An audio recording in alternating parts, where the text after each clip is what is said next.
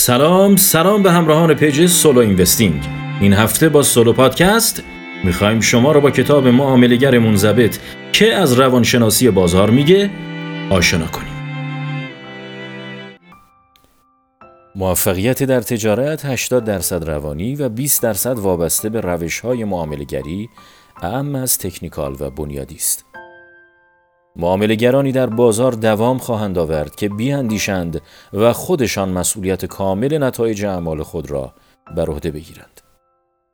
این امکان وجود دارد که شخصی بدون داشتن مهارت‌های مناسب بتواند در بازار پول در بیاورد.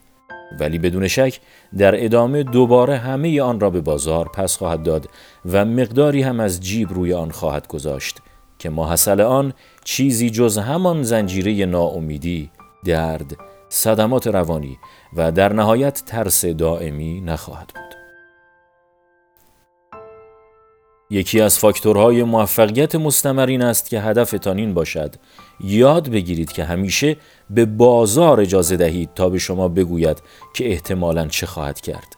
نه اینکه شما برای بازار وظیفه تعیین کنید. همچنین اجازه دهید بازار تعیین کند که چه مقدار کافی است. اگر ندانید در معاملات قبلی چه شد که سود کردید واضح است که حالا نمی‌دانید چه کار کنید تا این بار به جای سود زیان نصیبتان نشود. به خاطر داشته باشید که بازار نمی‌تواند به معامله گری که کاملا به خود اعتماد دارد و می‌داند که در هر لحظه و تحت هر شرایطی بهترین عکس عمل را برای حفظ منافع خود نشان خواهد داد کوچکترین آسیبی برساند.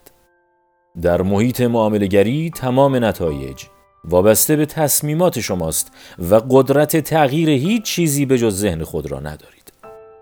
تنها چیزی که برای خلق نتایج خوشایندتر در اختیار دارید داشتن ذهنی انعطاف پذیر است.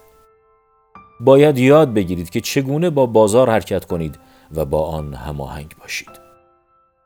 هرچقدر خوشبینی را در ذهن خود تقویت کنید متوجه خواهید شد که بازار سطح پیشرفت مهارت‌های شما را به خودتان انعکاس می‌دهد. اطلاعاتی را در اختیارتان می‌گذارد که نشان می‌دهند روی چه چیزهایی بیشتر باید کار کنید تا موفقیت بیشتری کسب کنید. برای موفقیت در بازار باید باور کنیم که بدون ترس بهتر می‌توان برنده شد. چرا که در این حالت بهتر می‌توان شرایط را ارزیابی کرد و انتخابهای بیشتری را درک نمود.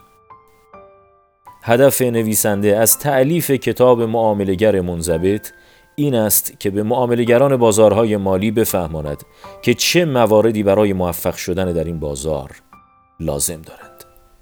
خودشناسی، انضباط و بازنگری شخصیتی از موارد مهمی است که معاملگران باید از آن آگاه باشند.